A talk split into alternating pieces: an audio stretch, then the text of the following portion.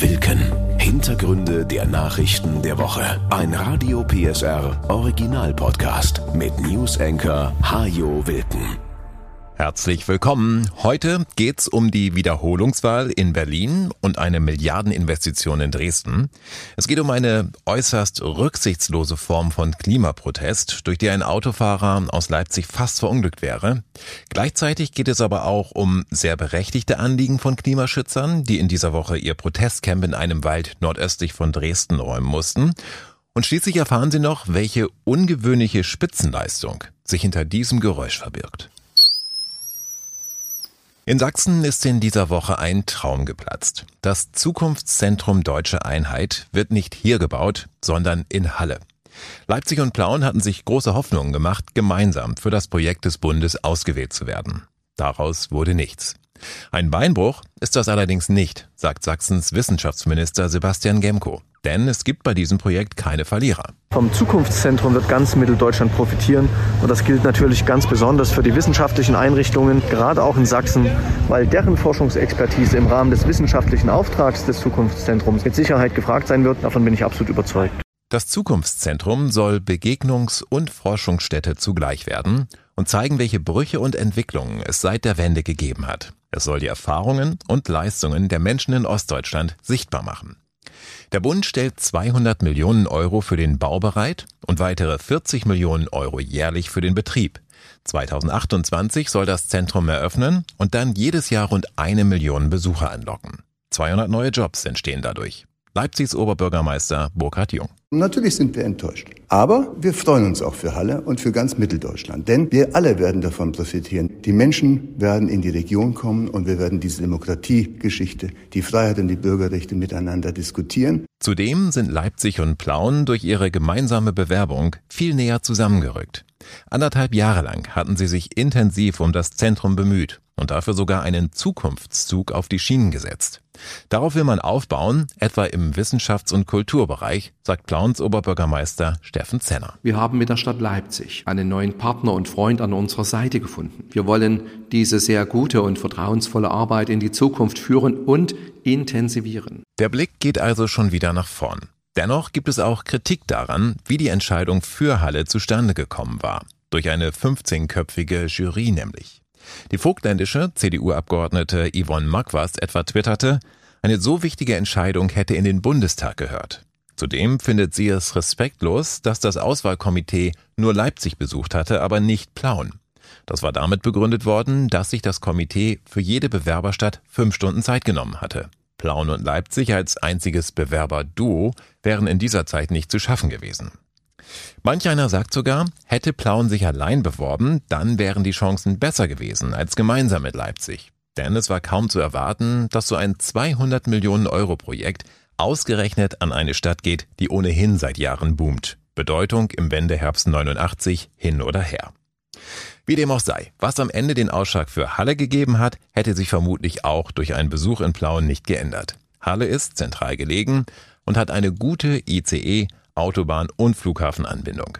Halle konnte zudem als Kultur- und Wissenschaftsstadt punkten, denn Halle hat nicht nur eine Universität, sondern ist auch Sitz der Nationalen Akademie der Wissenschaften Leopoldina. Und Halle konnte der Jury ein Grundstück nahe der Innenstadt präsentieren, auf dem das Zukunftszentrum nun gebaut wird. Auch im Dresdner Rathaus konnten in dieser Woche die Sektkorken knallen. Denn der Infineon-Konzern investiert noch einmal 5 Milliarden Euro in Dresden und baut hier eine weitere Chipfabrik. Vorstand und Aufsichtsrat haben grünes Licht für das Projekt gegeben, das der Konzern schon Ende des letzten Jahres angekündigt hatte. Sachsens Wirtschaftsminister Martin Dulich. Das ist wirklich ein weiterer großer Schritt in der erfreulichen Entwicklung der Halbleiterindustrie in Sachsen. Und ich danke dem Vorstand und dem Aufsichtsrat des Unternehmens für ihr nachhaltiges Vertrauen in den Konzernstandort Dresden. Es ist die größte Einzelinvestition in der Unternehmensgeschichte von Infineon. Zwei Dinge dürften bei der Entscheidung geholfen haben. Zum einen steuert der Staat etwa eine Milliarde Euro zu der neuen Fabrik bei. Zum anderen hat das Bundeswirtschaftsministerium den vorzeitigen Projektbeginn genehmigt.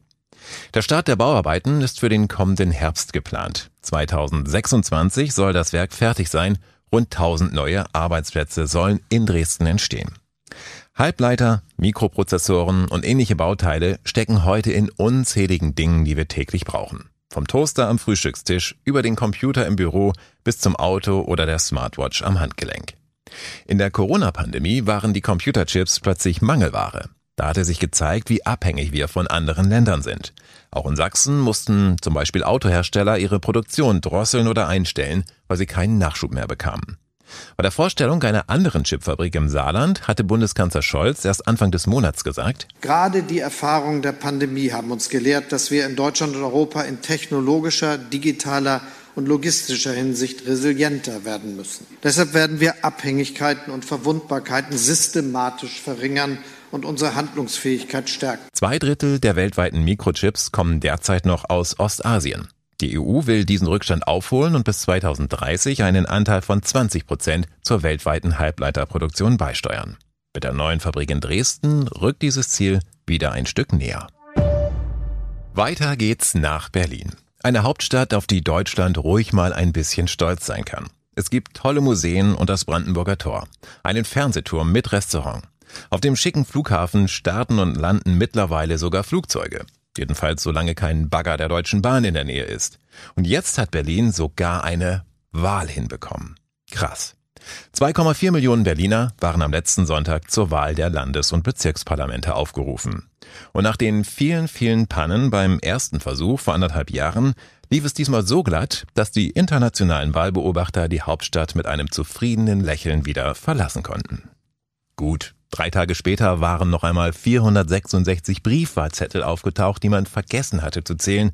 Aber hey, dit ist Berlin und man erwartet ja schon gar nicht mehr, dass alles komplett reibungslos funktioniert.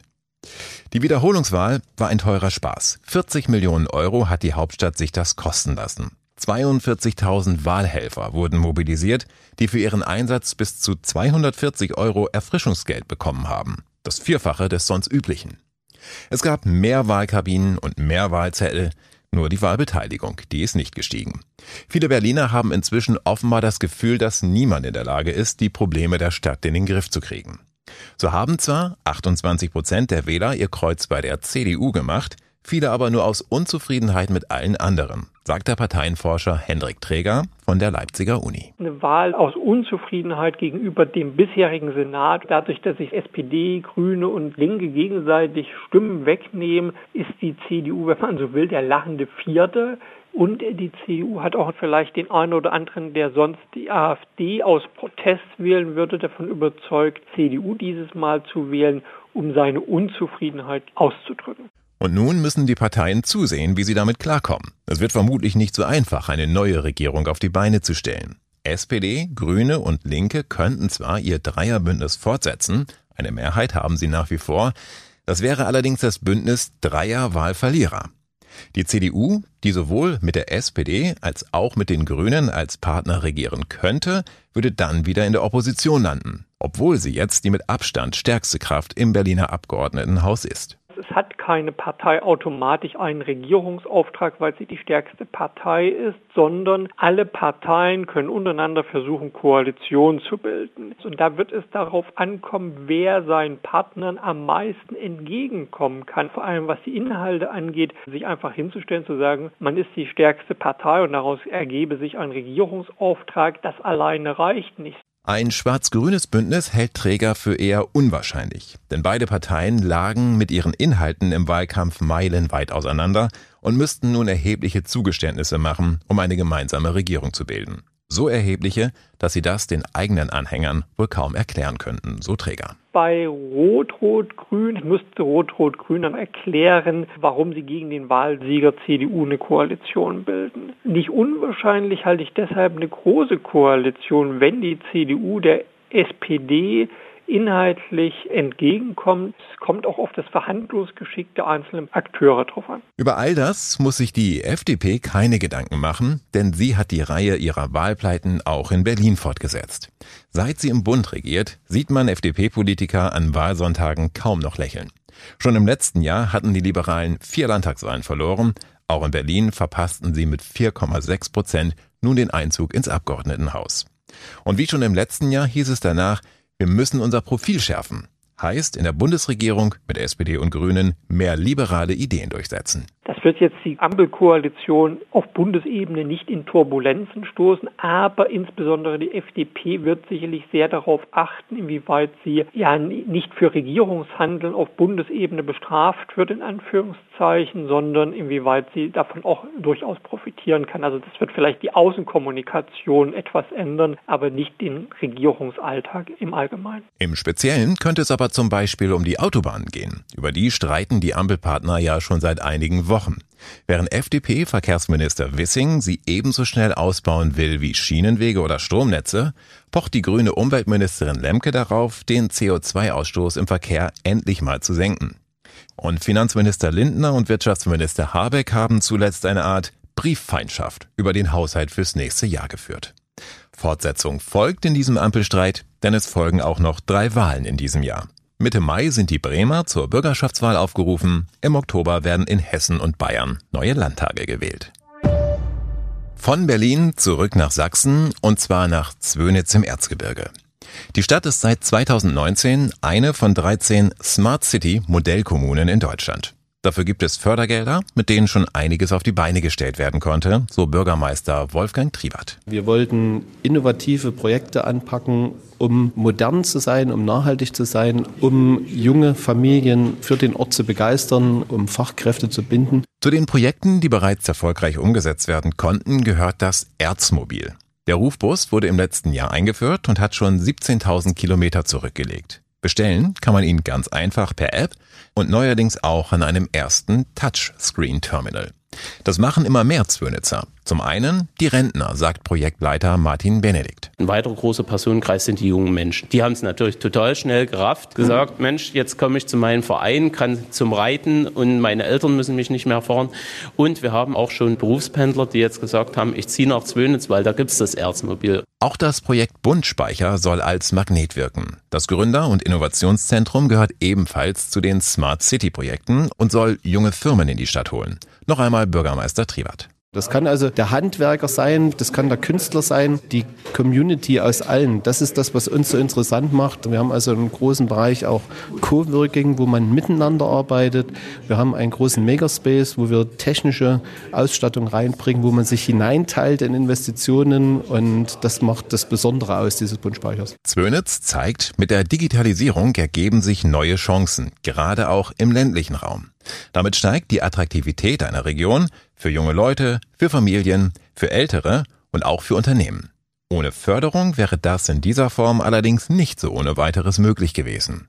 Der Bund hatte der Stadt als Modellkommune rund 5,3 Millionen Euro zugesagt. Sachsen legte noch einmal 1,4 Millionen Euro obendrauf. Auch in dieser Woche gab es wieder Schlagzeilen um Klimaproteste. Was bedauerlich ist, weil inzwischen fast nur noch über die Proteste geredet wird und ganz selten auch mal über Klimaschutz. Außerdem haben einige dieser Proteste mittlerweile Formen erreicht, die man selbst bei sehr viel Wohlwollen nicht mehr gutheißen kann. Im Leipziger Waldstraßenviertel hatten Unbekannte Anfang der Woche bei mehr als 50 SUVs die Luft aus einem oder mehreren Reifen gelassen. Einem 42-jährigen Autofahrer wäre das fast zum Verhängnis geworden. Er bemerkte nämlich erst auf der Autobahn, dass sich jemand an seinem Reifen zu schaffen gemacht hatte. Der fing plötzlich an zu qualmen und bei hoher Geschwindigkeit auf der Überholspur brach das Heck des Autos aus. Der Mann konnte einen Unfall gerade noch verhindern, er hätte allerdings auch tot sein können. Auch andere Menschen hätten in so einen Unfall auf der Autobahn verwickelt werden können. Wer dahinter steckt, ist noch unklar. Der Staatsschutz der Leipziger Kripo ermittelt wegen Sachbeschädigung und gefährlichen Eingriffs in den Straßenverkehr. Den Tätern drohen bis zu fünf Jahre Gefängnis. Schon im letzten Jahr hatte es in Leipzig mehrere ähnliche Attacken gegeben. In einem Bekennerschreiben war damals unter anderem zu lesen, dass man nun häufiger durch die Stadt ziehen will, um, Zitat, sämtlichen SUVs die Luft herauszulassen. Die Leipziger Polizei will betroffene Autofahrer künftig besser warnen. Wenn sie manipulierte Autos feststellt, und das sind dann ja meist gleich mehrere in einer Straße, dann will sie deutlich sichtbare Warnhinweise an den Fahrzeugen hinterlassen. Zudem will sie mehr Präsenz zeigen und sie rät allen Autofahrern, das zu tun, was wir ja ohnehin alle in der Fahrschule gelernt haben, vor der Fahrt einmal ums Auto herumgehen und prüfen, ob alles okay ist. Und dabei jetzt auch die Ventilkappen der Reifen abzuschrauben, um zu schauen, ob irgendjemand da etwas reingesteckt hat, was da nicht hingehört. Klimaproteste eher klassischer Art gab es auch in Sachsen. Schon vor anderthalb Jahren hatten Umweltschützer den Heibo besetzt. Heibo steht für Heidebogen und ist ein Waldstück bei Ottendorf-Okrilla nordöstlich von Dresden. Die Bäume dort sollen gefällt werden, um Platz zu schaffen für den Kiesabbau. Einer der Aktivisten, die das verhindern wollten, nennt sich Legolas. Ich war auf einem der drei Beine, die zehn Meter hohe Gestelle sind aus Baumstämmen und die stehen auf den Waldwegen, damit die Rodungsfahrzeuge dort nicht durchfahren können. Es soll eine Kiesgrube erweitert werden das finden wir nicht gut, weil zum einen dafür Wald gerodet wird und weil zum anderen Kies einfach der Grundstoff für Beton ist, was extrem klimaschädlich ist. Acht Prozent der weltweiten CO2-Emissionen kommen davon. Und wir wollen, dass dieser Bausektor die CO2-Emissionen runterfährt. Mitte dieser Woche hatten mehrere hundert Polizisten damit begonnen, das Protestcamp der Waldbesetzer zu räumen. Einige Aktivisten zogen selbstständig ab, andere ketteten sich in den Baumhäusern an, um die Räumung wenn sie sie schon nicht verhindern konnten, doch wenigstens etwas in die Länge zu ziehen. Wir wollen mit unserem Protest auch das einfach ungemütlicher machen, weiter Kiesgruben zu erweitern, Wälder zu roden, damit die unattraktiver werden. Diese Projekte haben eh nicht ihre Warenkosten, weil sie ja nicht die Klimaschäden bezahlen müssen, die sie verursachen. Denn, so die Umweltschützer, der Kiesabbau ist ein tiefer Eingriff in das Ökosystem, der auch die Moore in der Region gefährdet. Die Moore wiederum sind wichtiger CO2-Speicher. Zumindest das hat das Protestcamp in den letzten Monaten erreichen können, sagt Legolas. Vielen Menschen sind diese Zusammenhänge zum ersten Mal bewusst geworden. Gerade als die Besetzung noch zugänglich war und nicht abgeriegelt von der Polizei, da war das ein Austauschort. Da kamen einfach ganz viele Menschen aus der Umgebung, auch ganz viele Leute, die sich für das Thema interessiert haben. Und das ist, glaube ich, auch eine sehr wichtige Sache, dass eben ganz viele Leute davon erfahren, was hier passiert und warum es nicht okay ist, was hier passiert. Sowohl in einem kleinen Kontext, dass hier dieses Naherholungsgebiet nicht zerstört wird, die Quellen nicht zerstört werden, die Moore nicht zerstört werden, aber dann auch in einem größeren Kontext, weil der Klimawandel einfach ein weltweites Problem ist. Die Polizei hatte sich zunächst darauf eingestellt, dass der Einsatz im Haibo mehrere Tage dauern könnte. Am Ende ging es deutlich schneller. Nach gerade einmal anderthalb Tagen meldete sie Vollzug. Da hatte sie gut 50 Frauen und Männer sowie einen Jungen aus dem Camp geholt. Und die ersten Bäume waren auch bereits gefällt. Fast zeitgleich wurden auf einem Gelände von Sachsenforst in Leipzig mehrere Fahrzeuge angezündet. Die Polizei schätzt den Schaden auf mindestens 100.000 Euro und schließt seinen Zusammenhang mit der Räumung nicht aus. Und jetzt möchte ich Ihnen kurz noch drei Männer vorstellen und ihre, tja, besonderen Talente mal in höchsten Tönen loben.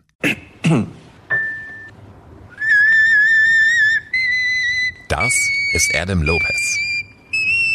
Sie merken schon, der Australier kann etwas, was nicht viele können. Einer, der es noch einen Ticken besser kann, ist Wang Xiaolong. Das ist dieser Herr hier. Lopez und Wang können unheimlich hoch singen. Hm, oder sagen wir lieber, sie können unheimlich hohe Töne hervorbringen und waren sogar schon einmal Weltrekordhalter in dieser Disziplin. Beide haben den Titel inzwischen aber abgeben müssen, denn mittlerweile gilt Amir Hossein Molai aus dem Iran als der Mann, der den höchsten Ton der Welt zustande bringt. Nicht schön, aber eben Weltrekord. Und vielleicht inspiriert es Sie ja dazu, beim nächsten Mal unter der Dusche auch einfach mal die Tonleiter durchzugehen. Wer weiß, vielleicht schlummern in Ihnen ja Talente, von denen Sie noch gar nichts wussten.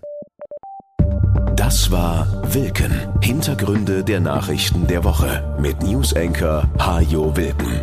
Dieser Radio PSR Original Podcast ist eine Produktion von Regiocast, deutsches Radiounternehmen.